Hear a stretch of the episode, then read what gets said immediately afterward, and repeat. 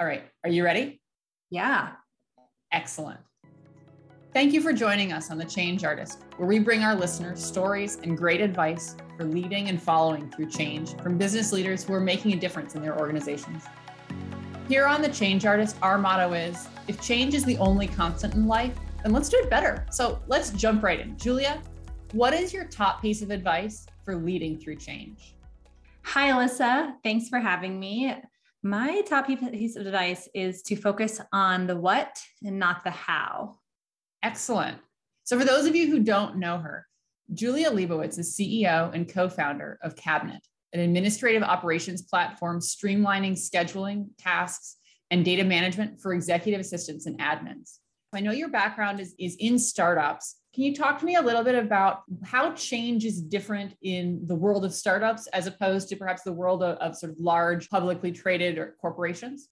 Yeah, I have never worked, I mean, full disclosure, I've never worked in a publicly traded company. I've never worked in a company with more than, let's say, 30 employees. So I cannot speak so much to that large organization, but I have worked for a company that was many decades old and was just a well oiled machine. You know, I'd go into work every day and I knew what to expect, I knew what my day would be like.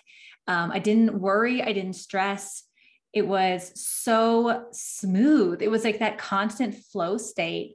Um, that was actually when I started my career as an executive assistant. And then when I became, so eventually my story is that I, I took my experience as an executive assistant and I turned it into a career running this business cabinet, which builds software for administrative professionals. And so I became then suddenly a founder in an organization that was two people. It was myself and my co-founder my friend my, my classmate my colleague who was our engineer. So every day i was writing a new part of the script.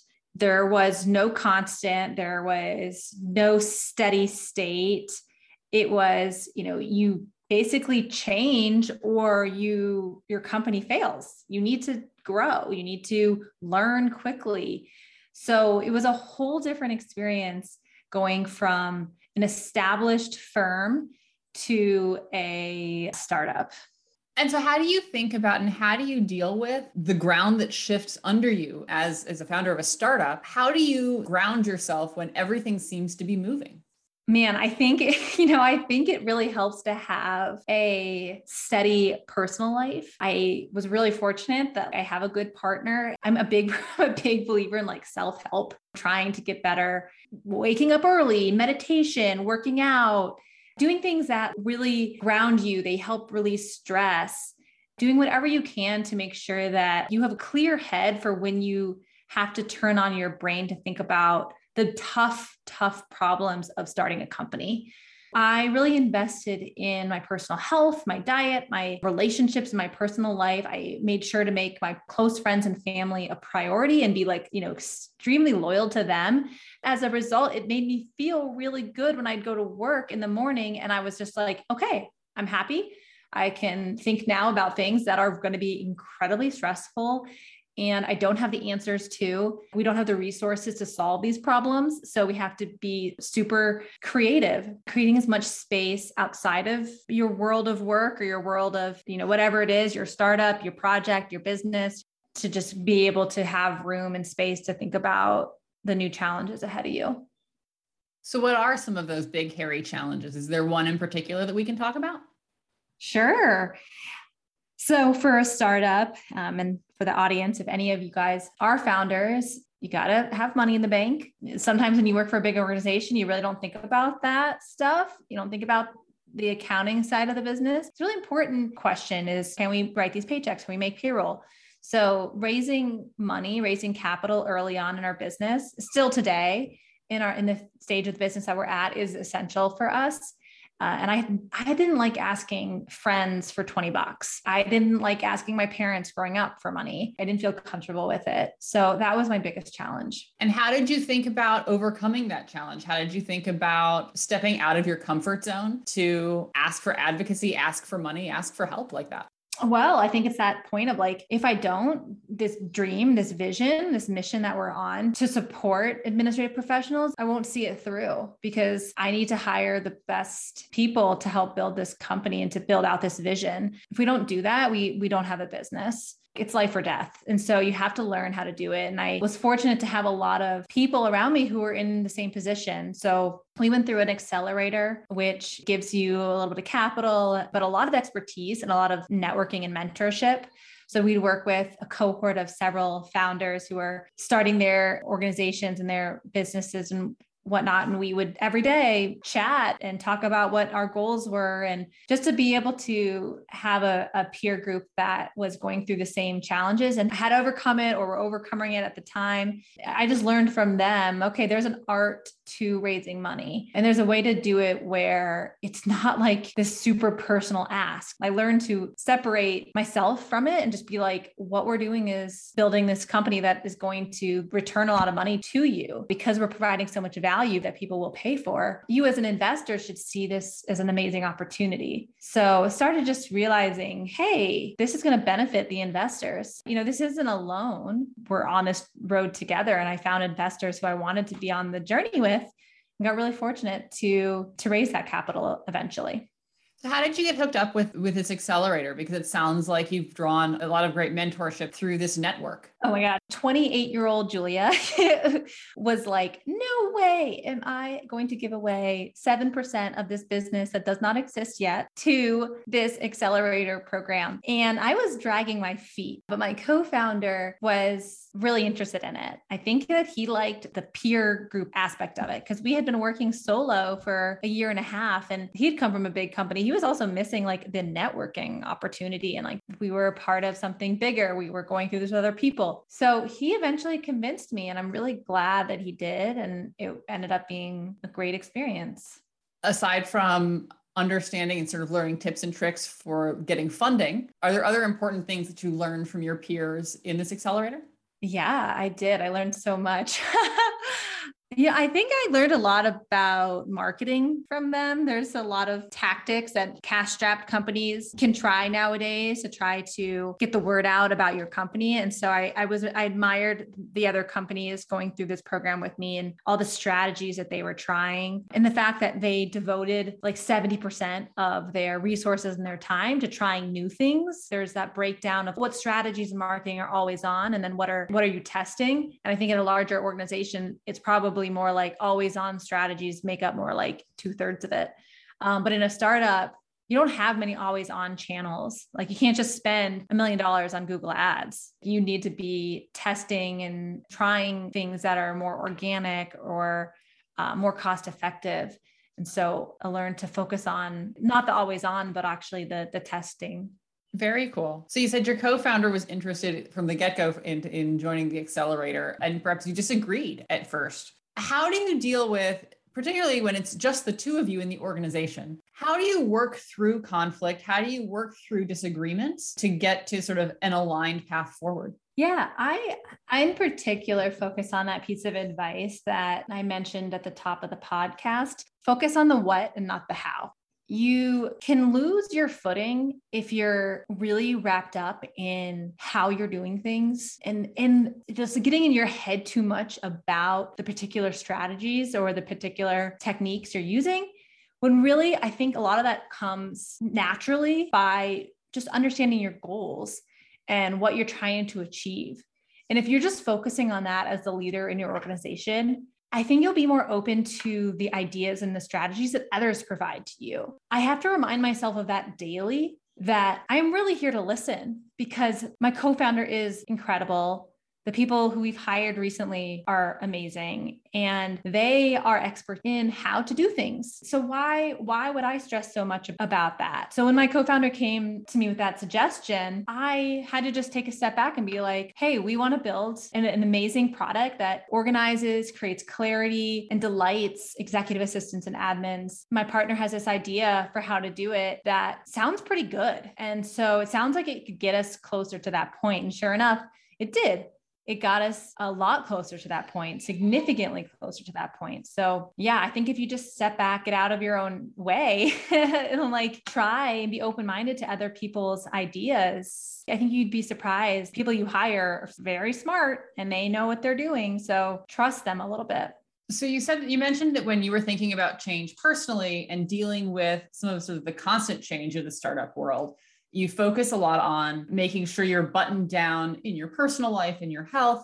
How, as you think about the people that you've now hired, do you help them navigate some of the uncertainty associated with being in a startup, some of the constant change and the constant churn and the ongoing evolution of your organization for those who may not be as comfortable with it? I think communicating every week to the whole team is essential because everyone needs to be aligned on what are the goals. Because strategies are constantly changing. Things you're testing are it's constantly changing. You know development pace is not something that's solidified. It's something that's constantly changing as well. When are new products going to be released? When are new campaigns going to be able to come out? Things are getting pushed back. It's a constant you know needing to like reassess our plan so just being able to communicate constantly about what is going on so everybody is on the same page, everyone is aligned is really important. And then I think also staying calm as a leader i like to bring like lev- like a little bit of levity into these all hands calls we have as a team and talk about things that are not maybe work related for a little bit because it reminds people that like this is life. We're also trying to enjoy what we do and there's going to be times that are stressful but we should also remember that we want to look back at this period and be like hey that was a positive experience. There were things that were difficult but that doesn't necessarily mean they need to give us heart attacks Makes sense. So, as you look back on the last couple of years and the course that you've taken, are there things that you would do differently? Yeah, I think something we started recently. I wish I had started it earlier. My partner and I do monthly retros now where we look back and evaluate what went well, what, you know, what do we need to improve? What are action items that we can take? I think reflection is something I wish I had started doing earlier. And also just visualizing success more, you know, what it, what does success look like? Remember I said focus on the what well what is that what does success look like to us so i think being a little bit more introspective and retrospective is something i value now that i have learned in this process were there times when you felt like maybe this wasn't going to work Oh, yeah. the pandemic, early days of the pandemic, when we hadn't raised any capital yet, uh, there's so much uncertainty, especially in the capital markets. Trying to raise money every day felt like it might be the last day. Um, every effort was like oh crap, is this the last thing we're going to spend money on? And I remember looking at my bank account and our business's bank account and not loving either of them. So we had some difficult conversations, um, but we made it through and proud to be where we are now. And how did you get to the other side of that? Right. I know that we, we've talked about joining the accelerator, we've talked about seeking out funding. How did you get back on an upward trajectory? Um, it, it, was, it was realigning with those goals. What is it that we're trying to do? And so let's just try everything that things that we didn't want to try originally, like an accelerator. And then also, I had a great mentor who has since passed away, unfortunately, but he just kept reminding me, you know, once a week at least, that I was doing the right things and like just hearing that that like i was the actions i was taking were right and that they would eventually pay off made me relax a little bit. Like just keep on going follow the motions. This will eventually work. Someone will eventually be interested and that's how it works. It did eventually work but just hearing having somebody on the sidelines just say to me like you're doing a great job. Keep it up. That, that was really important. So can you talk to me a little bit about that mentor? Sort of how how did you get connected with that mentor? What role that mentor played? I mean, clearly as a personal booster, what was the best advice that they gave you? He was um, a founder himself. He had founded a large travel conference that he sold and did really well. And he was on the boards of a lot of companies. So he was a really good he wasn't our board member, but he was a really good board member. And I kind of always wanted him, like when I was like, oh, you know, when we have a board, like I want him to be on our board because he just was very much in my court and knew had the right things to say, brought a lot of levity to the situation, but a lot of wisdom. I always liked one thing he said, and he's not the owner of this quote, but and he was the first one to tell you that, but it was over promise and over deliver. He really had a strategy of give people a lot, like promise them a lot, give them a lot, like really satisfy your customers, be incredibly customer focused. You know, it would always remind me of a company, the company Zillow, how by being so customer customer. They didn't need to spend any money on advertising. They eventually created the Zestimate, the concept of the best Zestimate. And they, once they figured that out, they saw the customers come to them and they realized that, you know, their customer focused approach had it finally paid off. They found the the feature in the product that was really driving adoption and word of mouth and customer loyalty. And yeah, I, I think of him when I think about how we need to prioritize the customer and just keep listening to the customer and making sure that the customer is is happy. So what are the things that you do with your business, with your with your administrative operations platform to engage customers and and keep the customer first? We love to deliver value outside of the SaaS product. So we do a lot of giving back in terms of professional development. If, if you've ever, I don't think, have you, have you ever been an executive assistant or an admin, Alyssa? I haven't, but I've worked with many amazing executive assistants. That's right. That's right. Okay. So you know that they're the unsung heroes in the office and there's not much, unfortunately, still today, not much professional development for them. So they don't have many mentors themselves or much training. They uh, have to do a lot of kind of learning on the job.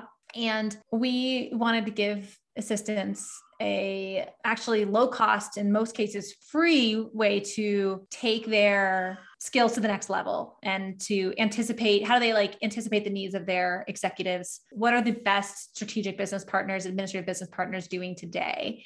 Um, so we give we do a lot of events. So we do we have a conference coming up uh, april 28th 29th a summit called the high performing ea summit where assistants can um, uh, there can be like a lot of thought leaders inspiring thought leaders talking about transformational stories in their administrative careers. So we do a lot of these events webinars. We do a lot of co- write a lot of content. We have a community forum online that's completely free. So if you're an ea you can sign up and ask other eas questions get answers. It's not at all related to our to our SaaS product. It's just people like, oh, hey, I need to find a private dining room in Chicago you know, oh, my executive is leaving and I'm taking on this new executive. And does anybody know how to onboard with a new executive?